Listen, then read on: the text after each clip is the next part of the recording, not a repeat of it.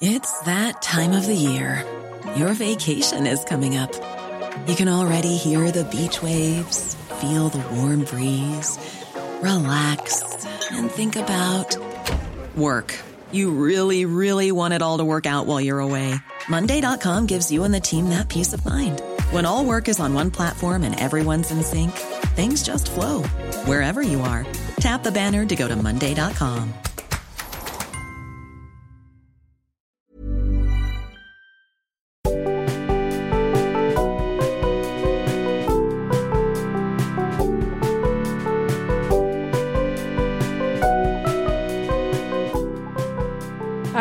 welcome to General Queries. We are at episode three. Three is my lucky number, so I hope you're all having an incredibly lucky day on this incredibly wet afternoon. Um, I am joined in the studio today by Alex. Hello. Hi. Hey. How are you today? I'm pretty good. Bit wet, but I'll, I'll survive. Yeah, it does kind of happen when there's rain outside. Yeah, kinda, Um, uh, yeah, so let's just jump right into Sure, it. I'm down for yeah, cool. Um, so what brings you into the studio de- today? How do you Um, identify pronouns? How would you like people to refer to you on the street? um, ideally, uh, I, I identify just as a gender. So, personally, gender is something that I don't really consider. So, any any pronoun, but I am a big, kind of bulky guy with with a beard. So, he him is usually the one that people go for. But um, they them is the one that I'm I'm normally identifying as. and I prefer, but I'm I'm easy. We will we will use them Oh, accordingly. thank you, thank you very much. Um, what do you do around the place? What are Um, well, I'm in my final year of the BFA drama at QUT.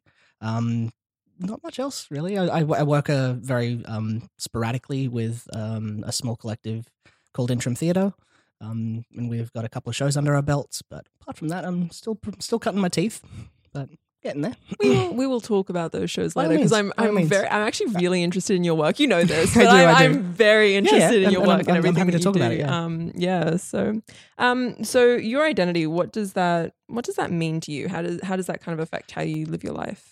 personally, it's something that I don't usually consider. It's a it's, it's a weird space that I live in with regards to my queerness. Initially, to begin with, like I hated the word queer for a long time. It took me long enough to just become comfortable with that word. But um, in regards to my sort of sexuality and all of that sort of stuff, I'm still not sure at 26. So, and that's the weird thing. But in regards to identity, it is just something that it's never really at the forefront of my mind. It's sort of just at the back, really. And I'm not exactly sure how that sounds to, to people listening, but it, it's sort of like it's just something that I don't usually think about, really. No, no, that's that's so valid. Like Yeah. some some people. I especially like, especially on the gender front, like you Yeah. kind of just like it. It exists, like Yeah. it, it happens. it's like something we'll, we'll we'll figure that out later. yeah, you kind of I don't, I don't know if this is your experience, but you kind of just go through labels and you're just like, yeah, you try Yeah. it on like a nice shirt, and Yeah. eventually like you find the one that you really really like, yeah, and you're like, yeah, yeah, yeah, this, kind this of. works, yeah. yeah, and then maybe you maybe you just stick with it, like Yeah. uh, yeah, like I know, like I have some labels that are just like this is the one, Yes. this is it, Yes, yes. um, and then some you still kind of just keep playing around Yeah. with until until you get So there, you figure it out. yeah. So it's and I'm I'm glad that you're you're like saying that it's a journey. Yeah, 'cause it is. Most, and if any, anyone who says otherwise is is wrong, because it is. It's a, it's, it's friggin', it's like the the clothing rack at a Kmart. You keep trying to find one that fits, and it never does fully. Oh god, yeah. Some of them some of them never do, which is which is kind of scary. Yeah, yeah. Um, coming back to like my general theme of language is a good time, and we Mm. need to keep developing it. Most definitely. Yeah, which is something that I hope will happen in the next Mhm. 10, 15 years. Hopefully. Yeah. What do you mean by that? Just like a an expansion of, Yeah, of collective.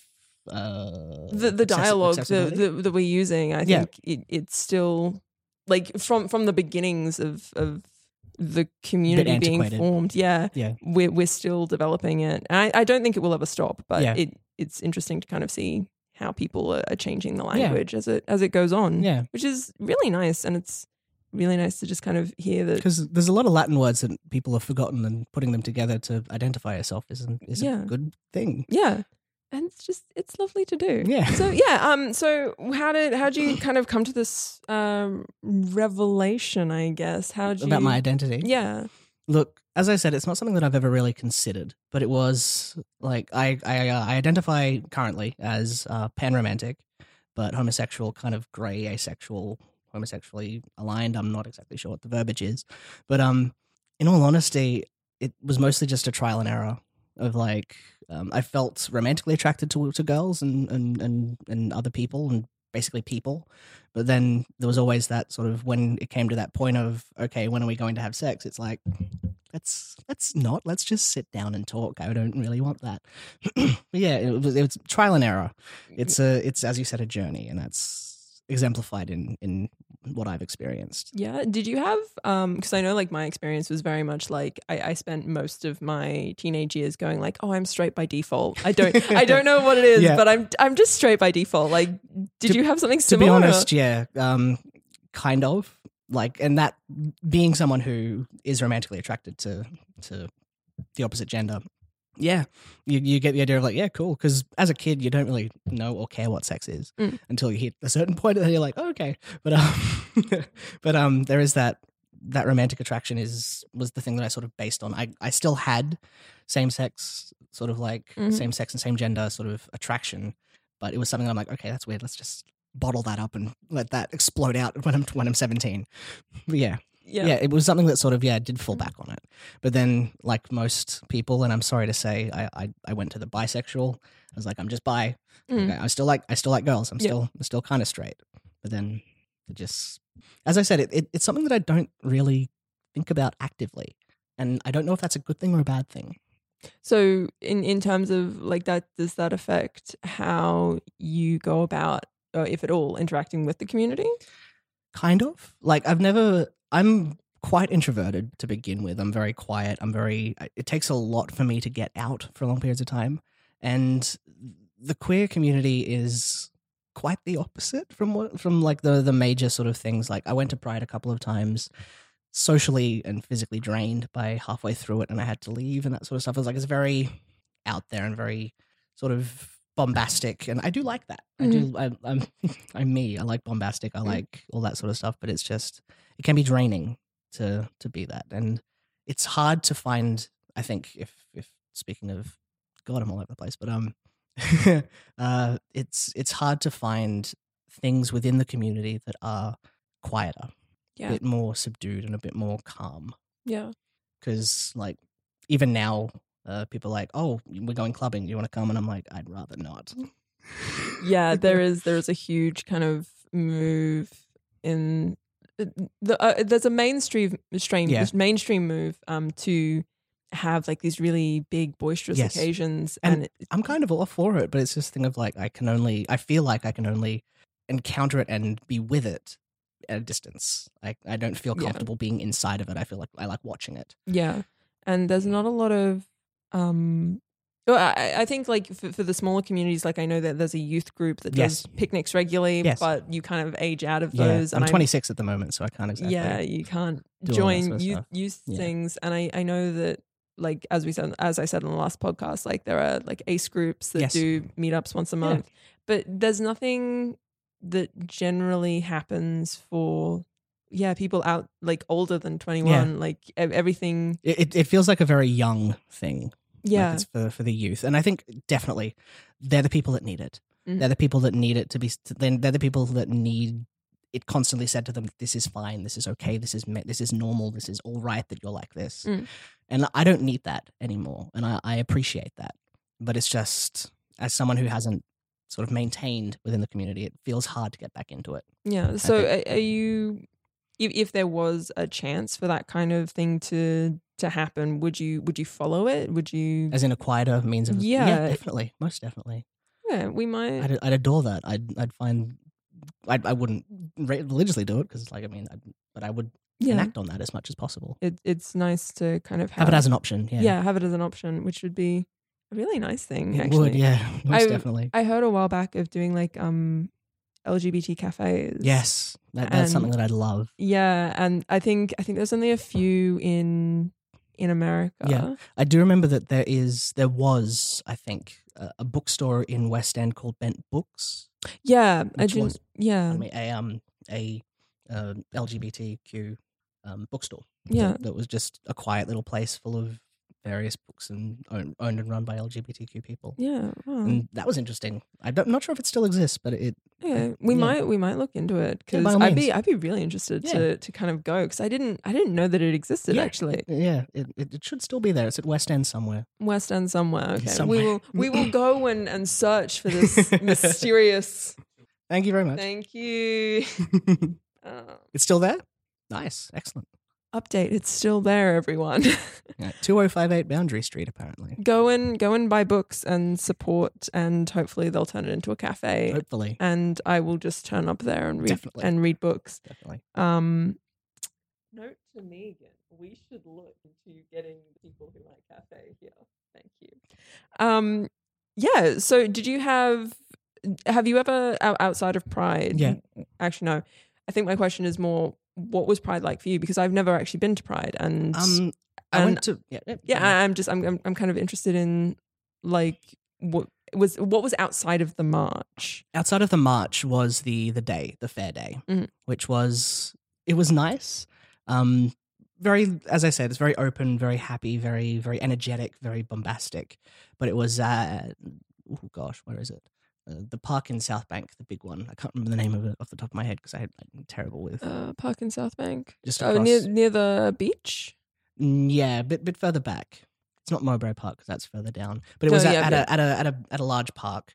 Um, there was drag queens, there was drag shows, there was music, there was all Mm. that sort of stuff, and very very small little areas to to to to, to walk around in stalls and things. And it was very outside of the march. It was very party like.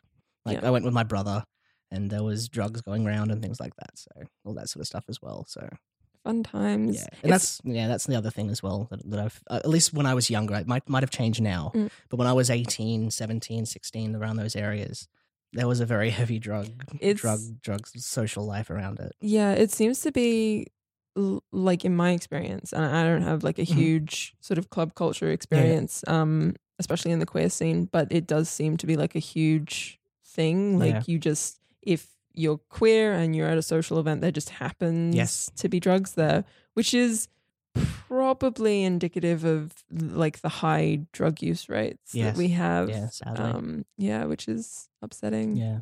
And I know that like people like Open Doors, Yes. um, groups Op- like open doors are amazing. Oh yeah, if if anyone's out there and they need support, yes, just by all means, go for it. go to Open They. Doors. They are so amazing. Um, drop-ins are incredible. The people there, like you just walk in and you're just like, "Hi, I need help with this thing," Mhm. and they just immediately take you on board. But they they've had to um put aside some of their resources specifically for like alcohol and Yeah. drug addictions because that's just such a huge thing within the community, Yeah. which is sad when you think about it. Like this is just what we have. Yeah, Yeah. So but uh, as I said, I'm not I'm not entirely sure of how it is now, but I hope it's changing. yeah, you can you can but hope Yeah. that, that people are, are, are getting And out if, there. if, and, if it is, by all means, tell me that it is. I'd, I'd love to hear that. yeah, I I should probably get a little bit more involved and, and see what what's happening out Yeah. there. But um, yeah, it's a huge issue. Hmm. Um, how what what I'm really interested yeah. in, um, especially with artists, Yes. um, and just how you make art because I know like my art specifically um with the work that I'm currently Mhm. putting together it's very like queer focused and, and it's very much about trying to explore and develop language Yeah, yeah. Is- how does your identity kind of come into your art making All right. I've, I was thinking about this yesterday, a couple of days after you asked me to come on, and it struck me that I, I I'm studying and currently working as a dramaturg, Mm. which for those uninitiated, um, is someone who works in theatre as kind of like an editor for for a live stage mm. performance or a, a work in progress. And the main thing about a dramaturg is that your voice is not doesn't come through in the art. It's it's their focus is less on their own artistic and creative inputs and more on the work itself and the and the artist, the writer making it. They're kind of like an advocate for the work and the potential that the work has. And that is how I see myself in my art. I am not myself. I have my ideas and my my theories and my strategies for helping, but I, my art doesn't come my self doesn't come through in the artwork. okay And that's something that I kind of find interesting to begin with because it's a thing of I'm not known.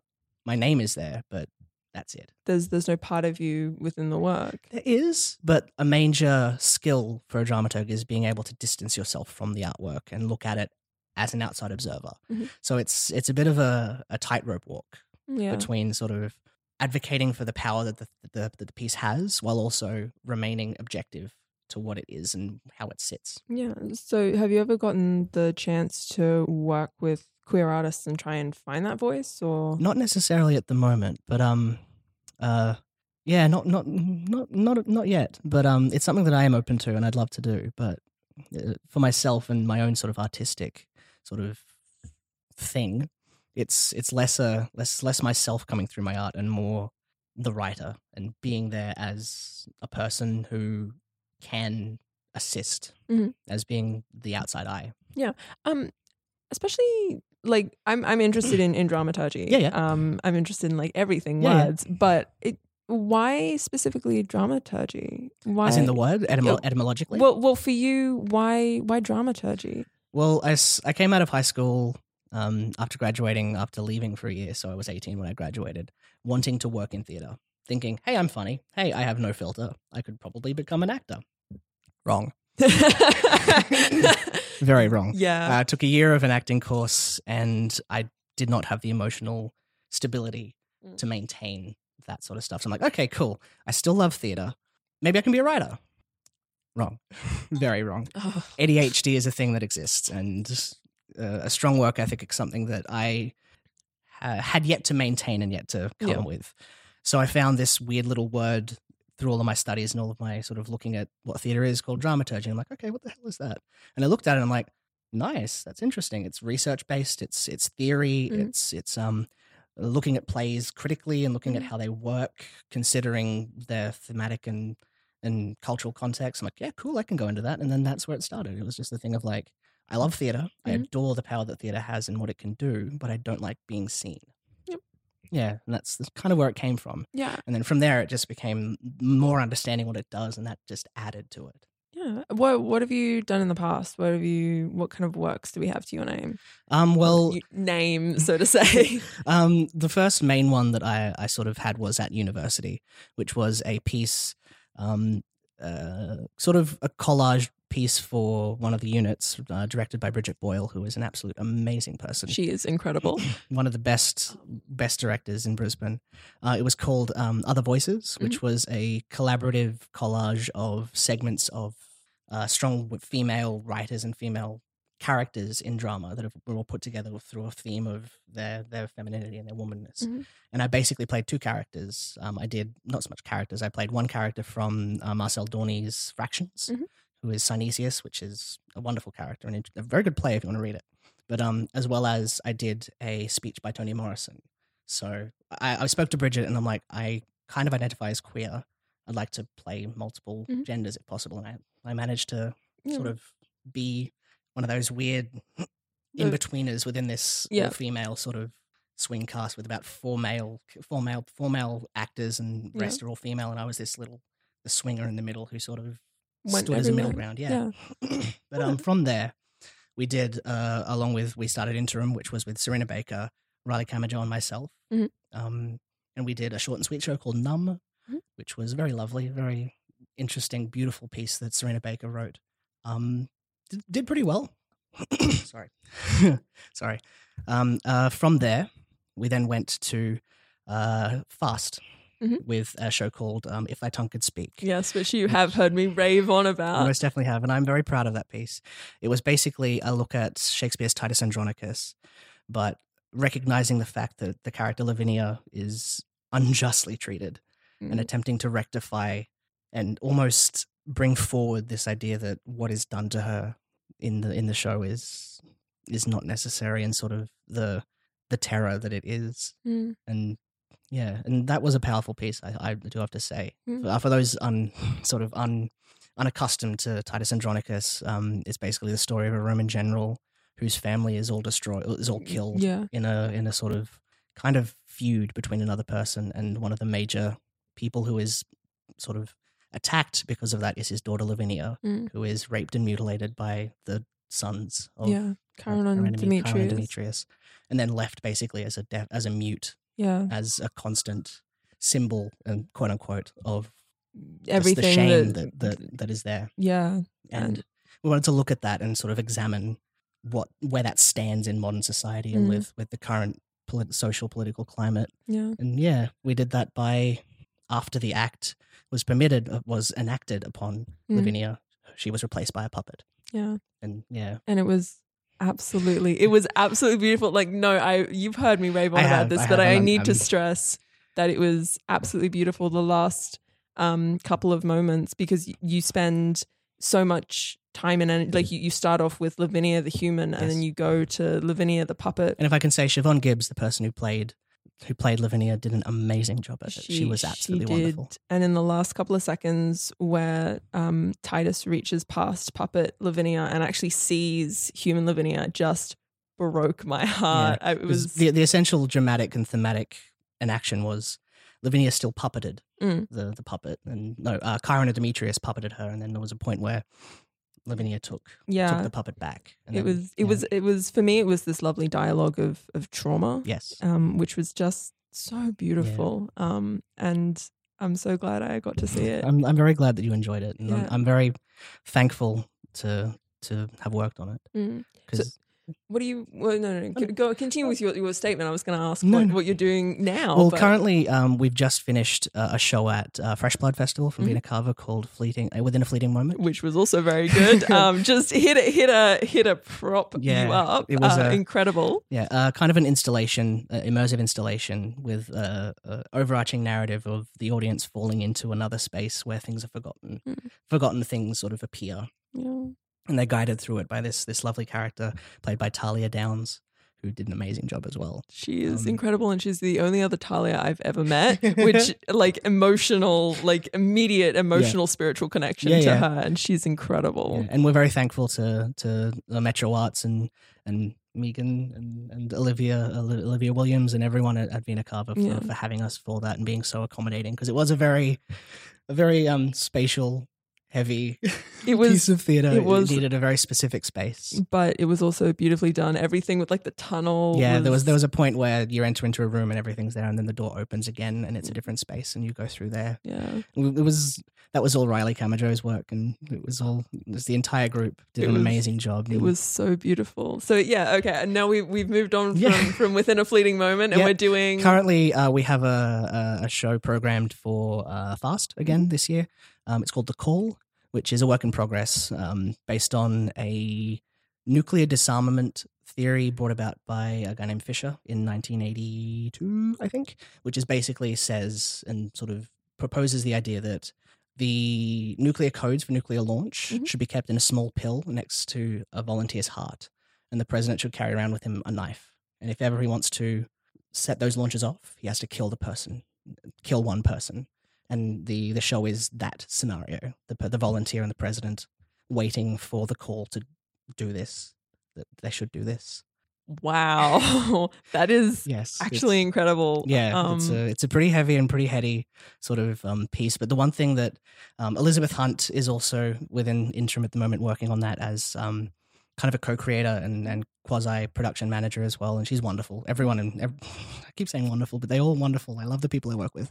But um, uh, and she sort of came about with the, this this idea, Mhm. and we all agreed that there is a lot of most theater. If I can switch to theater, most theater is very heavy. Mm. There's lots of heaviness and lots of very serious theater. Mm.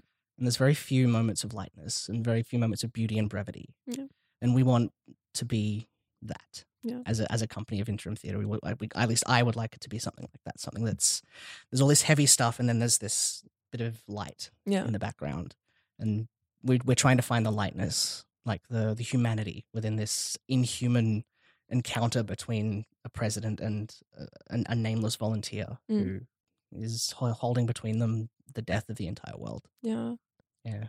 Looking forward to it. Yeah, actually, yeah. yeah. Um, uh, it is. I will double check what dates It's it are. November. It is within November, Sometime. We will do. We will do a, a call out for it of some kind. is November the twenty third and November the twenty fourth. Okay. Um, catch me there. Most definitely. Um, Love to see you. Oh yeah, yeet. Um, it's gonna be a good time. Mhm. Um, I think we might as well while we're talking about and uh, while we're talking about theater and. And language and stuff like that. Um, how just to bring it back to Go our for main focus. Apologize. Um, I, I tangent a lot. No, I Oh no no no! I, I think I think tangents are, are where you get the best work. Mhm. Um, and especially like in my work, um, a lot of the tangents that you do go on. I think you know this as a dramaturg. Like if a writer goes on a tangent, definitely. that's the crux of what they're trying to, yeah. to talk With- about. Within the creative um creative team of interim, we have this rule, which is um don't apologize for tangents. If ever we we go off topic, we we don't apologize for it. You're not allowed to. The second you say we got to get back, it's like shut up. No, don't apologize for tangents. Keep going back. yeah, I, I, I was, And it does work. Yeah, It Sorry. does work. No, no. Um, but in terms of, of language, where where would you like to? I think what I'm what I'm trying to Yeah. ask is is where do you think language will progress, and and how do you think um, queer theatre will will move in in Brisbane in the next however many years? I'd like to see it get more mainstream, Mhm. but not so much mainstream as in like Priscilla Queen of the Desert is amazing, but I'd love to see mainstream like smaller, more intimate moments as opposed to the big bombastic ones. Mhm. I'd like to see more realist things, but I think it, it definitely has means to move it that way. But it's it's the opportunity and the job of of the younger the Mhm. younger creatives and the younger theatre makers and the younger dramaturgs and younger writers Yeah, to do that Mhm. and put their put their ideas forward. Be be brave, be courageous with their ideas and their work to Mm. push it forward, to push the boundaries, to to move it into another place instead of letting it stagnate where it is. and yeah, asserting themselves and saying that this is I need to say this. I want to say this. This is a story and a, a an idea that I want to make, Mm. that I need to make. yeah, and and again, like uh, your opinion as a dramaturg, I Mm. think is also really interesting Yeah. to to me. Um, where do you think the line should be drawn in terms of talking about your own stories through theatre and through art in general? That is a very interesting question, most definitely. But it, it's it's a pertinent question specifically for a lot of people because a lot of writing people, like a lot of writing um, teachers, a lot of writing books say to write what you know, Mm. but it's hard to do that. But it's also dangerous for some Mm. people because there are some people to who do go a bit too deep into Mm. what they're doing. But I think a writer is also a dramaturg. Mm. A writer is an editor in and of themselves, and it's having that courage and that sort of faith in your own ability to distance yourself from a work and finding that point where it's like, okay, I need to go back and have a look at what I've done and whether I need to stop for a minute and just figure this out. And I think that's where it has to sit. It's it's you can go deep, but it's just have a tether. It's like like deep sea diving. Mm. Like you still have a tether back up to the boat and sort of knowing when to tug on that and have someone pull you back out. Mm. And you can do that yourself, most definitely. And but having someone else, a friend, a dramaturg, just read it and be with you and be with that process with you to Mm. guide you through it or help you through things or talk to someone. Because a lot of people say writing is a very solitary thing, and Mm. it kind of is, but theater is a collaborative work, Yeah, and collaboration is what makes it live. yeah. Um, I think last question yeah. before we before we wrap up. Sure um, for would you have any tips for anyone who's questioning or um curious how where where would you want them to start or how to get into the community where where would you lead them I'd say look in before looking out. Pers- personally, that's the thing that helped me was looking into myself, looking into where I sit, and then going out. But once again, there are people who there are people that have people to help you. Mhm. It, it's just like dramaturgy. Like be a writer, that, but have someone there to help you. Be look inside of yourself, consider where where you are, but also have someone out there to pull Mhm. you back out should you go too far. yeah Yeah, but reach out. Like it's it's a it's a it's a tried old thing, but like time Yeah. does heal it eventually, and it does get better once you sort of have the courage and the the not so much courage. I think that's a bad word, but just the it's it's a weird word I'm thinking about. It's kind of courage, but it's also bravery. It's sort of just the the steadfastness fastness to sort of find who you are and stay with it and realize that it will change. Mm. Yeah, because it's a weird fluid thing. I'm not. I'm. I'm just talking. no no no it's it's it's beautiful don't apologize for tangents Sure thing. Sure thing. um yeah i think are we good for that yeah i think we might wrap up Excellent. now but thank you so much for coming Thank you very much for having me. It's always a pleasure to talk to you. I adore your work. I you. adore you. Thank you very much. Thank you so much. Thank you. Um, and for everyone out there in podcast listening land, uh, stay safe, stay warm, drink water. I'll see you next time.